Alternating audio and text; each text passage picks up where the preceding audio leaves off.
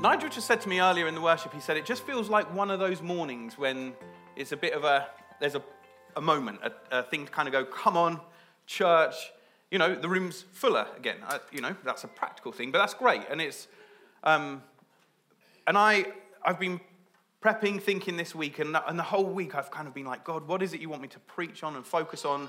We're going to be in Ephesians 5, by the way, so um, try and find that in your Bible uh, or on your phone. Um, and even just this morning, I'm like, but God, what do you want me to focus on? What's the, what's the thing for us this morning? And really, I guess it's this that um, I want to call us as we go through this passage to give up living mediocre lives as disciples of Jesus and just kind of doing a half hearted walk with Him I don't want to beat anybody up with that. I'm saying if you're here this morning, which you guys are, um, which is obvious, um, but as we're here this morning, I want us to go from this place with a renewed sense of commitment to Jesus, to following Him, to walking with Him, as we'll see in a moment, in our lives, that, that we are those who are walking with Jesus in life. And that we're doing that really intentionally. That we're encouraging one another, that we're a community that encourages one another to walk with Jesus, to, to, to uh, be filled with the Spirit. And so that's what I want us to focus on. And again, just recognizing the season we've been in, it's, you know, it really does um, cause us to, to kind of just do the ups and downs of life and, and recognize that even, you know, as life goes ups and downs, up and down, so too sometimes does our faith and our walk with Jesus. So my heart is that as a family together, that wherever you are right now, this is a call to say, come on this morning, renew your love for Him and commitment to Him. So I'm going to read through the um, first verses of Ephesians 5, then we get going. Therefore, be imitators of God as beloved children. If you, when Helen said, What's your name? Yeah, sorry, not what's your name, but if you're kind of like kind of like, as Helen shared that about your name, and you're thinking, yeah, I, I just feel unknown. I feel unloved. This, right off the bat this morning, tells you your name is beloved. God loves you, He likes you, He wants to hang out with you, He wants you to be with Him. That's the, the reason I'm saying that renew your love with Jesus this morning and your walk with Him is because God wants to dwell with you. Relationship with God is the goal. Enjoying Him forever is the goal. Enjoying Him today, whatever is going on in life, is the goal. God loves you, and He says, Your beloved children. So your name is beloved. In fact, just because I know you love doing this, tell your neighbor, Your name is beloved. Oh, and do it like you actually care about it.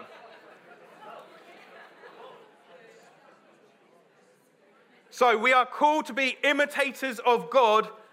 We're to imitate God in this world. As beloved children, we've got to go faster than this, or we're not even going to get through the verses. And we are therefore to walk in love, just as Christ loved us and gave himself up for us, a fragrant offering and a sacrifice to God. But sexual immorality and all impurity or covetousness must not even be named among you as it is proper among the saints. Let there be no filthiness, nor foolish talk, nor crude joking, which are out of place, but instead let there be thanksgiving. For you may be sure of this everyone who is sexually immoral or impure, or who is covetous, that is, an idolater, has no inheritance in the kingdom of God. Let no one deceive you with empty words, for because of these things the wrath of God comes upon the sons of disobedience. The sons of disobedience are those who profess to walk with Jesus and yet just live in habitual sin. Therefore, do not become partners with them, for at one time you were darkness, but now you are light in the Lord. And so another name you have is light in the Lord. Tell your neighbor that. Come on, let's go for it. We've got to be fast. Therefore, Walk as children of light, For the fruit of light is found in all that is good and right and true, and try to discern what is pleasing to the Lord. Take no part in the unfruitful works of darkness, but instead expose them. For it is shameful to even speak of the things that they do in secret. But when anything is exposed by the light, it becomes visible. For anything that becomes visible is light. Therefore, it says, Awake, O sleeper, and arise from the dead, and Christ will shine on you. Look carefully then how you walk, not as the unwise, but as the wise, making the best use of the time, because the days are evil. Therefore, do not be foolish, but understand what the will of the Lord is. And do not get drunk on wine, which, for that is debauchery, but instead be filled with the Spirit, addressing one another in psalms and hymns and spiritual songs, singing and making melody to the Lord with your heart, giving thanks always and for everything to God the Father in the name of our Lord Jesus Christ, submitting to one another out of reverence for Christ. Amen. All through that chapter, and in fact, um, as Malika preached last week, through chapter 4, there's this kind of refrain that, that kind of says, Be like this, don't be like this. Live like this, don't live like this. Walk like this, don't walk like this. And that's there all the way through. And it's possible to read chapters 4 to 6 and think that being a Christian is primarily about sin management and behavior modification, as though that's the goal. That we are to just make sure we're kind of walking the, you know, the narrow tightrope, that we're kind of watching ourselves that we don't sin, and that's the goal of the Christian life. We can absolutely read these chapters and come away, if we're not careful, with just this impression that, that now I'm a follower of Jesus, what's expected of me is sin management.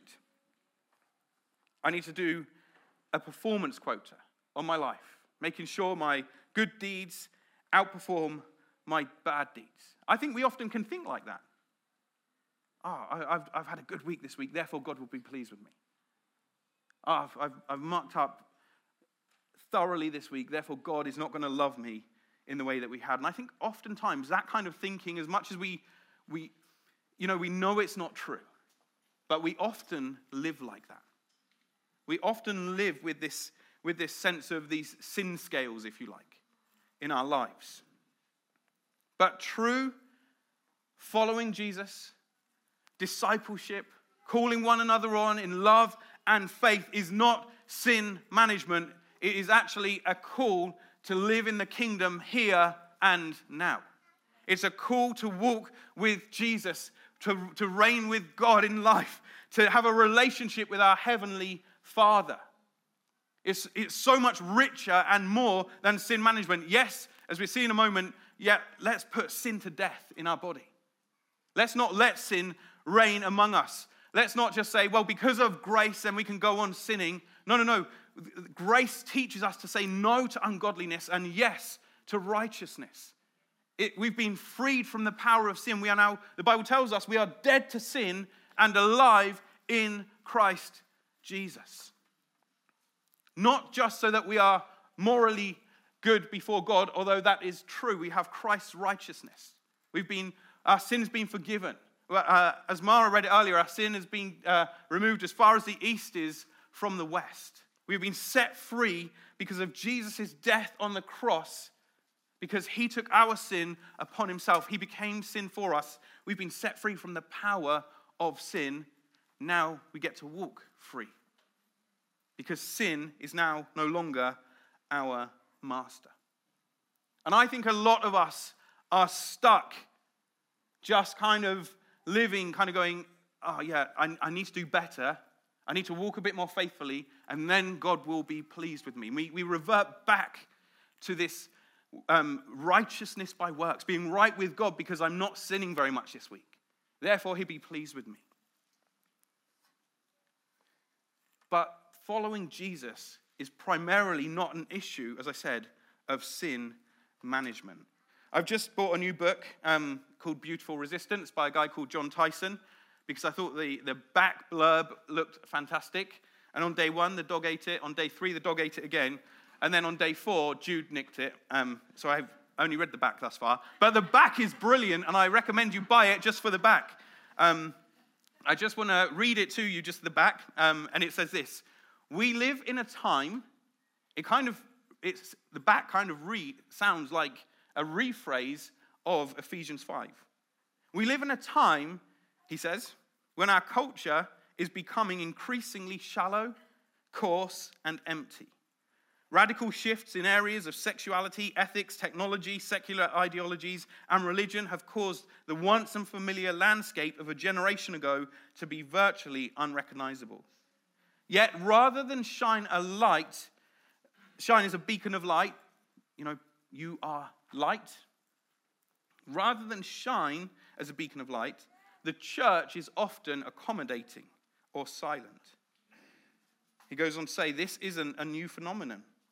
During World War II, pastor and theologian Dietrich Bonhoeffer was deeply troubled by the compromise in the German church. Their capitulation to the Nazi Party brought shame and dishonor to the gospel. In response, he helped create an underground movement of churches, this is Dietrich, that trained disciples and ultimately sought to renew the church and the culture of the day. In our compromised church, we need new underground movements of discipleship and resistance. A revived vision for faithful discipleship, one that dares to renew culture, restore credibility, and replace compromise with conviction. Amen. If, he goes on to say, if you felt conflict in the soul between who we are and who God calls us to be, this book, he's basically saying buy the book, is a bold invitation to reclaim what's been lost, regardless of the cost.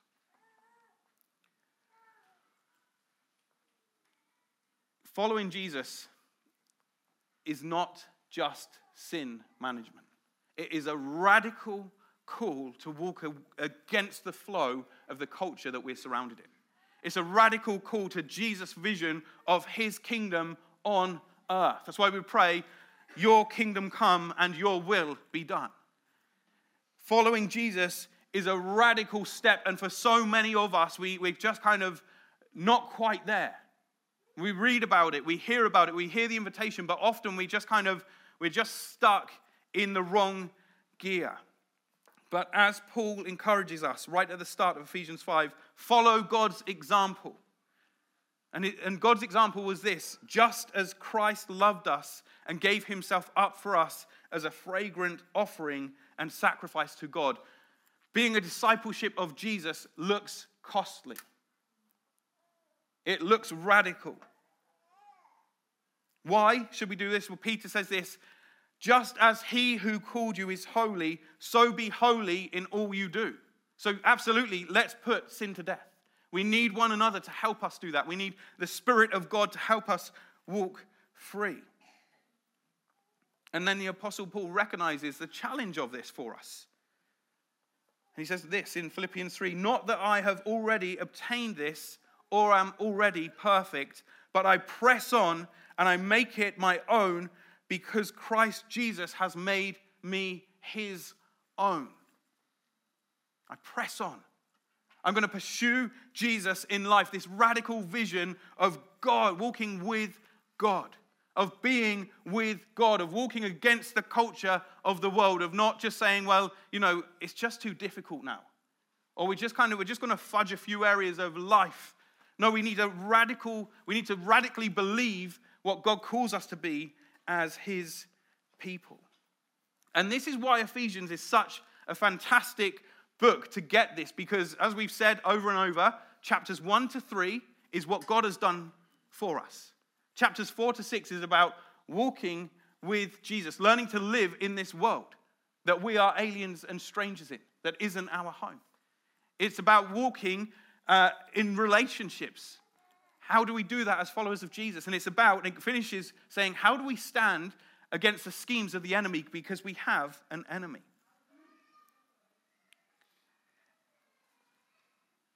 And so Christianity begins with a big do. Sorry, not with a big do, but with a big done over it. Our walk with Jesus starts not with do this, not with sort yourselves out, don't sin anymore, sin less. It starts with no, Jesus has done it all. Jesus has accomplished everything that makes me right with God. Jesus has accomplished everything that makes you right with God, that brings you into a living relationship with your heavenly Father. There's a guy called Watchman Nee. Um, hands up if you've ever heard of him. And keep your hands up if you've ever read the book Sit, Walk, Stand. Ed and Graham. Why am I not surprised? I, um, oh, and Tony, sorry. Um, well, it's a great book. Um, Sharon reminded me of this book just a, a, few months back, and, and I've been reading it again as we've been going through Ephesians because he's writing on the book of Ephesians. And Watchman Nee, he became a Christian in mainland China in 1920 at the age of 17. And that very year, he began writing. He began writing what a relationship with God looks like. And in 1952, he was imprisoned for his faith, and he remained in prison for 20 years until he died. He counted the cost of following Jesus, his radical life with God that cost him freedom, that cost him suffering, that cost him comfort. But he knew that it started with what Christ has done. Listen to this in, in his book called Sit, Walk, Stand. He said, Most Christians make the mistake of trying to walk in order to be able to sit. But that is a reversal of the true order. Our natural reason says, if we do not walk, how can we ever reach the goal? What can we attain without effort? How can we ever get anywhere if we do not move? But Christianity is a strange business. If at the outset we try to do anything, we get nothing. If we seek to attain something, we miss everything. For Christianity begins with the big, not with the big do, but with the big done. Thus, Ephesians opens with the statement that God has blessed us with every spiritual blessing in the heavenly places in Christ. And we are invited at the very outset to sit down and enjoy what God has done for us, not to set out and try and, try and attain it for ourselves. And so, in his book, uh, Watchman Nee, he, he talks about how Ephesians paints this picture that we start by sitting in what God has done for us in Christ. That our position is now seated with Christ in the heavenlies. That we have relationship with God, that God sees us and he sees Christ's righteousness, not our sin. That we are beloved children of God. And he starts by saying that that is where the Christian life starts. It starts with sitting, resting in what God has accomplished for us. In fact, he says that to, to grow in Christian faith, we must be seated in Christ before we can begin to walk in him. That we are invited to experience the finished work of Christ Jesus. We are not to try and earn it. And that this position of sitting is actually the mindset that we are to have as followers of Jesus. That it's to motivate us that Christ has done it all. And that's why Paul, he spends the first three chapters proclaiming this is what Christ's done. You get to rest in that Christian. You get to rest in his saving work, in his in his riches, in his rewards. Ephesians 2 6. And God raised us up with Christ and seated us with him in, in the heavenly realms in Christ Jesus. And in that way, we begin our journey with resting in Christ.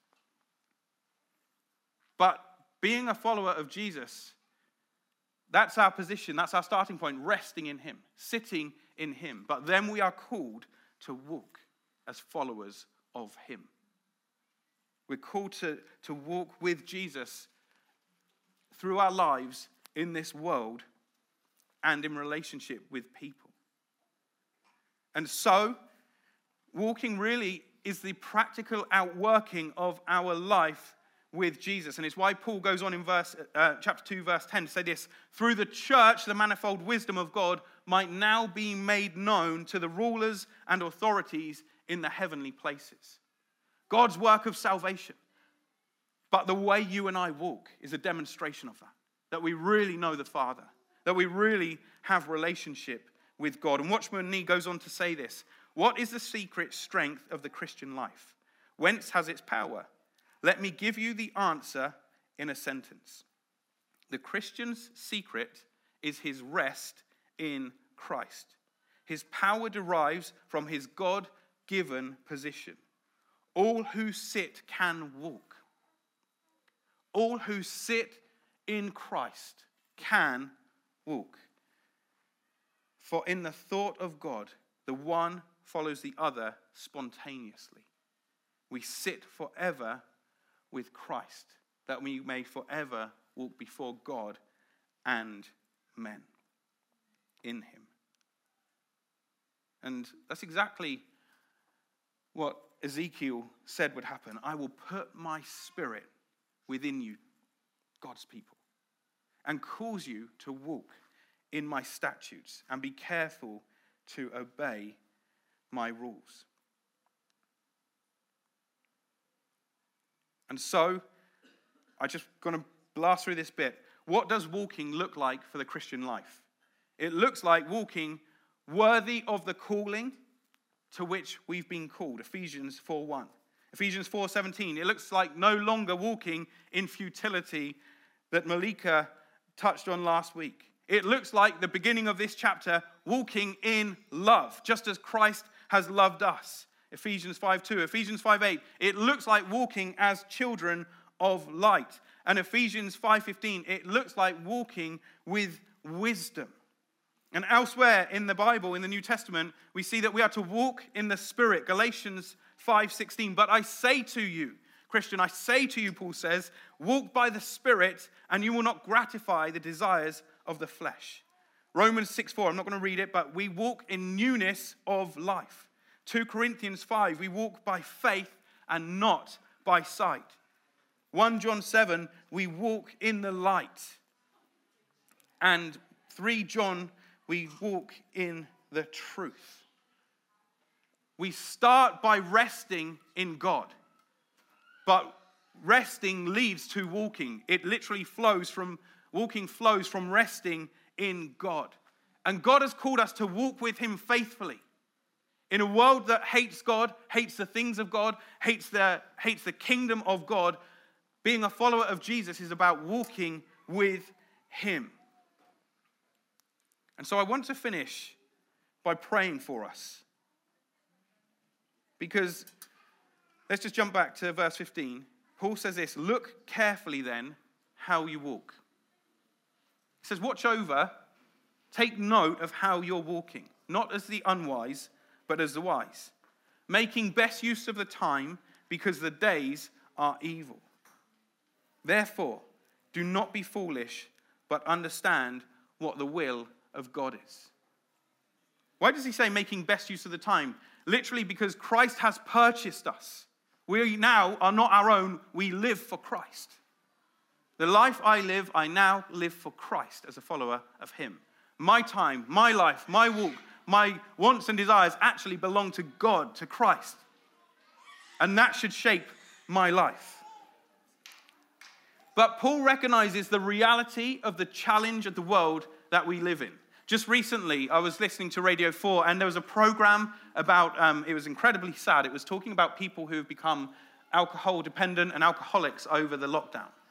And there was this lady sharing her story just really openly and honestly. She, she said that she, she just said on this interview, she said, I've always probably drunk more than the average person in any given week. But she said, when the lockdown came along, I had no reason to get up, I had nowhere to go, and nobody to see. And I just began to, to drink. And she said, within three months, I became a full blown alcoholic. I had liver damage, I now, li- I now have to live totally free from alcohol for the rest of my life. And she was sharing her story in three months because life got turned upside down. And she gave herself to alcohol. And Paul speaks right into this. He says, And do not get drunk with wine, for that is debauchery, but be filled with the Spirit. Why does Paul give that as a way of walking? Don't get drunk with wine. Because he recognizes that life has pressures. He recognizes that life is tough. He recognizes that, that life, even for a Christian, is one of incredible challenge over and over again. And he's saying the pattern of the world is to, to get rid of sorrows, to numb the pain, to find joy in a world full of pain. People who walk without Jesus often will drink. But let me be honest. I think in the church, many of us often drink. We might not say, you know, we may be too shiny and too polite to say, um, I, I, you know, we don't frame it in the I'm trying to numb pain. We know Jesus numbs pain for us, but we might frame it in the I can't wait for the finish line on Friday evening to get home and have a glass of red. I can't wait for, for that meal on Saturday night when I'm going to go out and have a gin and tonic. I'm, by the way, I'm not saying you can't have a drink. But many of us kind of live with the finish line. I was listening to another program on Radio 4 about alcohol dependency being the middle class phenomenon where, where if you can't just live your week without that finish line of Friday evenings being, I get home, Friday evening, it comes, I'm going to have a drink. They said, that is alcohol dependency. And I wonder that many of us, actually, if we're honest with ourselves, are probably more dependent on alcohol than we like to admit. I think Paul is being incredibly practical here. But listen, he says, don't walk like that. Don't live like that. That's how the Gentiles do. That's how those without Christ do, sorry. But you are to be filled with the Spirit. So he's not just saying, don't walk like this, don't, it's an invitation to life with God, to be filled with the Spirit. And he says it begins to look like this addressing one another with psalms, hymns, and spiritual songs. So at the end, there should be lots of singing. Wouldn't that be weird? Like a musical. Hello, Clive, how are you? You know, that, that'd be. I knew you'd do it. Thank you. No, um, wouldn't it be weird? But that's what Paul's saying. He's saying, sing to one another the love of Christ. Be the love of Christ to one another in the way that you speak. Come on, church, we're not to live like the world do. Yes, we look around and we go, what is going on? But thanks be to God that He reigns. Yes, we have challenges in our lives and we go, I don't know if I can hold on, but thanks be to God that He holds us. We look around and we go, we can't make sense of this moment, but we know a God who has the, knows the beginning from the end and is orchestrating all things. And he says, you don't need to try and numb the pain. You don't need to try and find joy in the bottle. He says, be filled with the Spirit of God. Go on being filled, be being filled. Spend your time in the presence of God, singing his praises. When you're doing the dishes later at the sink, just sing under your breath God, I love you. I worship and adore you.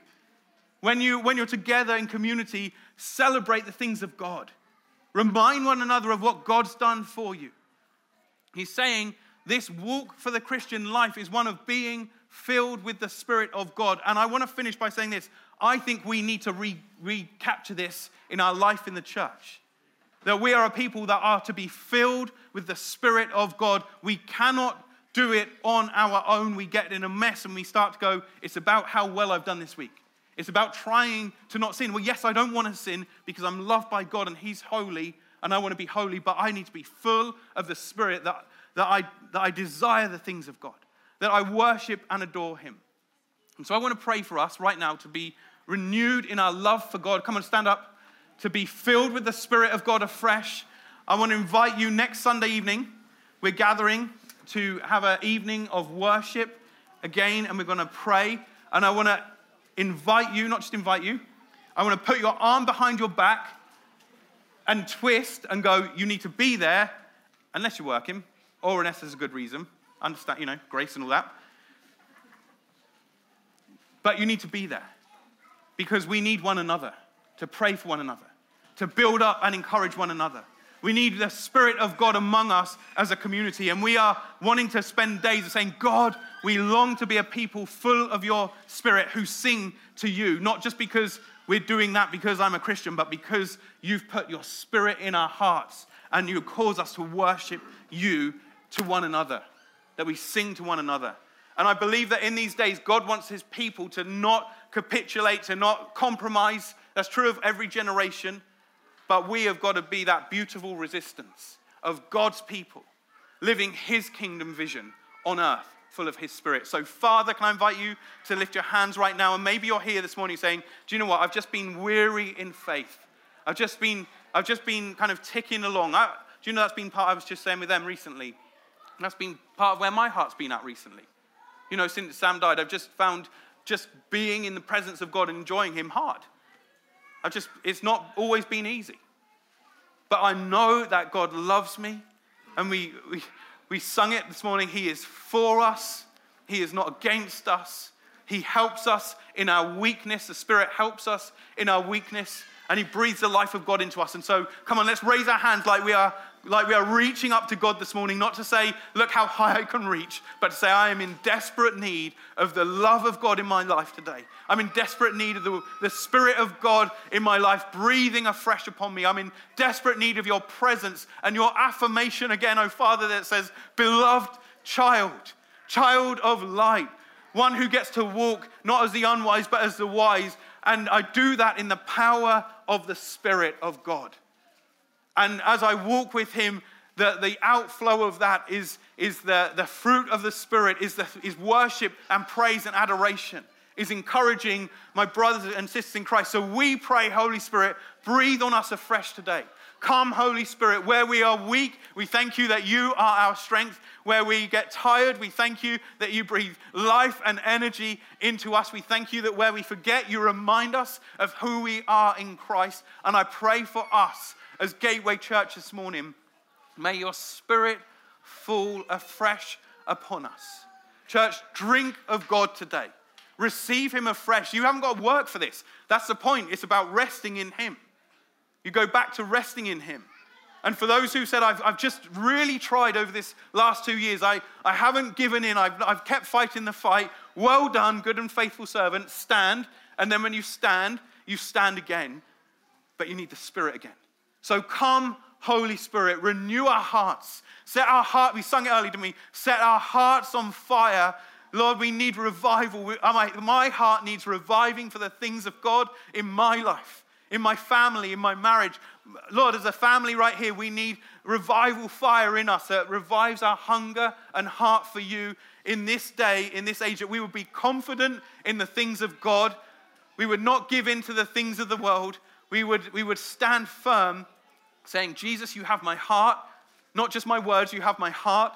You have the affections of my heart, the thoughts of my mind, the speech of my mouth, the actions of my heart. They belong to you because you've purchased me and I am yours.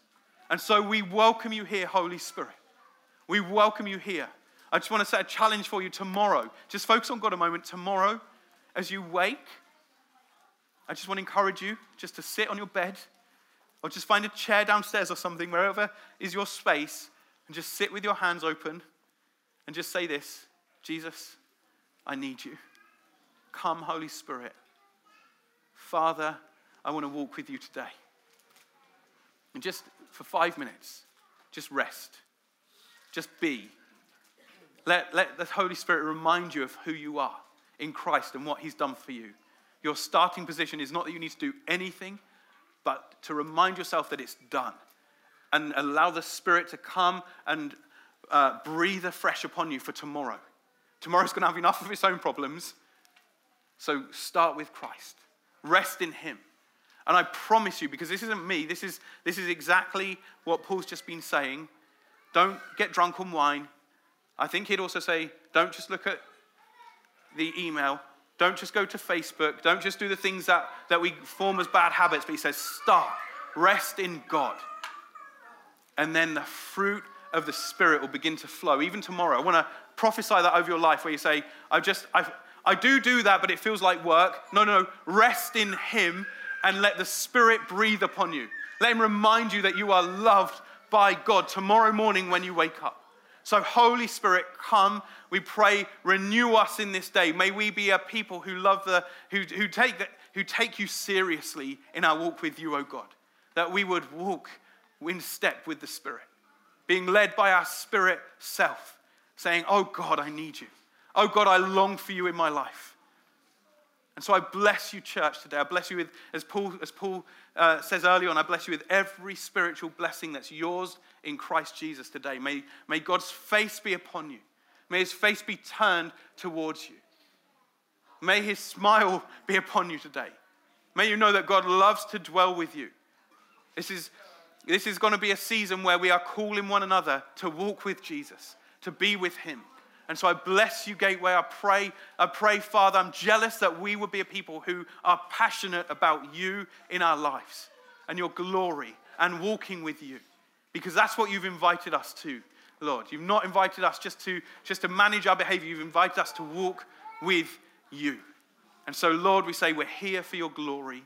In an age of compromise, we say, Lord, we want to be faithful men and women, young and old, just like Watchman Nee who counted the cost in his generation. We say, Lord, do it again in our generation. For your glory, we pray this in the mighty name of Jesus.